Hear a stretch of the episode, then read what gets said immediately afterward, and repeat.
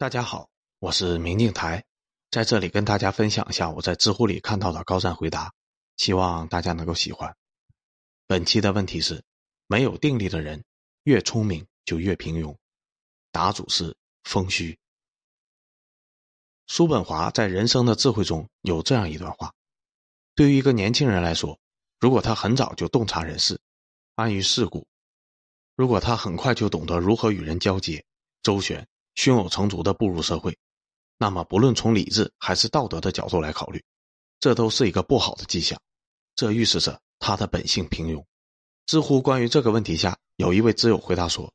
说白了就是顿悟的阈值太低，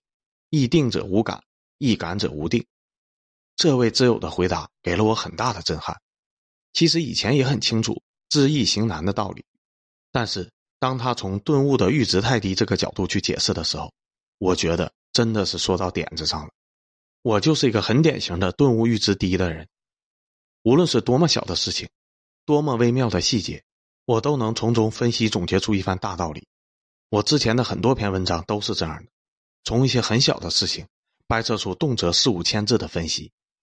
但是过去我并没有认为这是什么问题，相反还隐隐的有些以此为豪，觉得自己这是天赋异禀，拥有独特的分析问题的能力。但事实上，这种所谓的天赋异禀的能力，给我带来的问题比好处要多的太多了。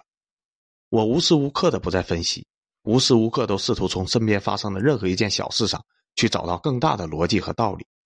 这种狭隘和微小的着眼点，实际上极大的限制我的格局。因为当你沉溺于通过对吃一顿饭的分析就能得出企业运作的逻辑时，你会不自觉的认为自己好像真的掌握了企业运作的逻辑。一方面，你浅尝辄止的就满足了；另一方面，你会对自己产生极大的高估和不切实际的认知。即便和三两个人吃好了一顿饭的逻辑，能够在一定程度上和运营好一个企业相通，但这二者的难度绝对是不可同日而语的。只看到了相通的逻辑，而没有经历不同的难度实践，这是造成对现实不准确认知的核心原因。同时，因为你太容易就能够产生各种各样的认知和领悟。这就导致你会对同一件事物有着多种不同的角度，很多时候是不兼容的，甚至是矛盾的认知，而这一点是导致行动力低下的一个重要原因。比如说，对于焦虑，顺其自然、为所当为是一种解决方法；修正不合理的信念是一种解决方法；适应训练也是一种解决方法。当你知道很多个解决方法的时候，你就很难做出决定。虽然有很多个可以帮助你解决问题的方法摆在你的眼前。但你无法做出选择，因为你总觉得这个也对，那个也好，用了这个方法还想用那个方法，所以每个方法你都只会浅尝辄止，并不断的在不同的方法中切换和纠结，并且没有定力的人特别喜欢追求，并且很有可能是自始至终都只是在追求舒适。懒惰在某种程度上可以等同于只追求舒适。当一个人一生中大部分的精力，都在注重追求感官上的舒服和心理上的平衡时，事实上，这只会给他带来更多的感官上的不舒服和心理上的痛苦。因为当你只追求舒适的时候，你对生活中无处不在且不可避免的痛苦的耐受力就会是零，甚至是负数。你所做的一切事情，在潜意识中，都会是为了自己感官的舒适而服务。也就是说，你做的很多事情的动机和目的都是指向内的。那些敏感的人。基本都是喜欢追求心理舒适的人，因为对心理痛苦的耐受力太弱了，所以就会特别容易从任何的小事上感受到受伤和痛苦。这种敏感也可以理解为是一种自恋，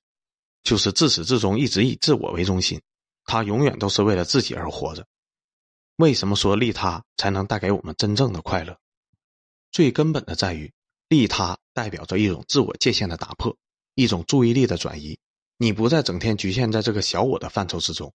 或者说，你从根本上直接摒弃了对自我感受舒适的追求。当然，其实我们不一定是要利他，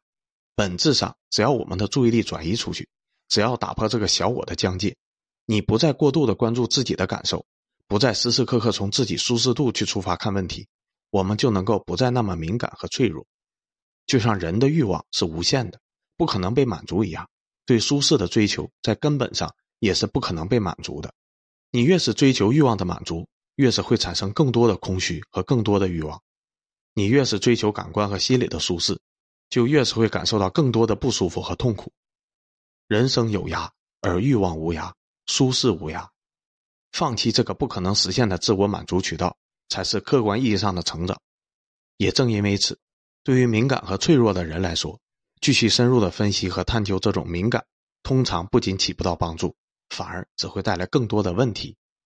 因为当你陷入一个无底洞的时候，从这个洞里出来才是最根本的解决方法。往洞里面走得更深，不仅是无意义的，也是无必要的。当然，除非你个人喜欢这种持续在痛苦中前行的乐趣。那就另当别论了。基于上面这些梳理，我们会发现，对于定力这个概念，可以有一种新的理解。定力就等同于我们不受自身感受和心理的影响，而能够持续的做一件事情的能力。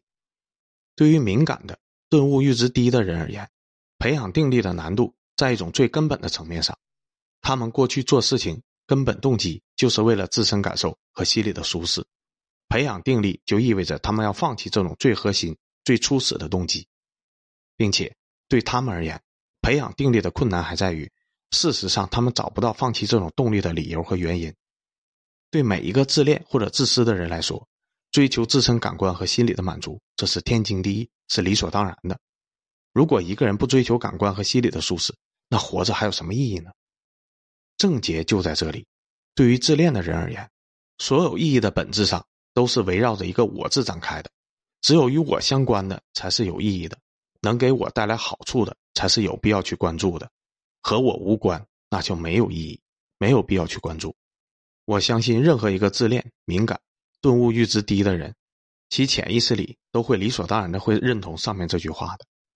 当然，这种认知也的确没有什么错，而且对于自恋的人，甚至绝大多数人来说，这种认知是无比正确的。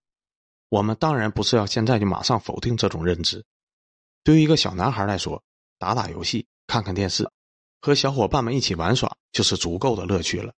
你这时给他说：“你找个姑娘谈恋爱呀，恋爱的滋味可美妙了。”这个小男孩会告诉你：“和女孩玩没劲，还是和男生一起玩有意思。我们天天一起打王者荣耀，可好玩了。”我们告诉一个小男孩和女生谈恋爱很美妙时，这个小男孩基于自己的经验和认知。能想到的和女孩谈恋爱的时候可以一起做的事情，只有打王者荣耀、看电视这些。就像我们告诉一个敏感的人放下自恋，别再只关注自己的感受，去看更大的世界，那么他也会像那个小男孩一样，基于他自己的经验和认知，认为那会是很无聊的事情。放下狭隘的自我之后，你能做的事情，你能获得的乐趣，绝对比你想象的要多得多。就像一个小男孩学会了谈恋爱。他就会发现，原来和小姑娘在一起，不只是可以打王者荣耀，原来还可以一起玩吃鸡呢，哈哈，真刺激呀！当然，一篇文章能够阐述的和能对读者造成的影响是有限的，我非常清楚。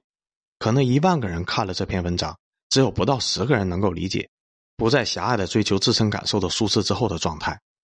对于大多数而言，如果这篇文章哪怕能给你带来一点点启发，在你的心思中种下一颗超越自我的种子，我就觉得很满足了。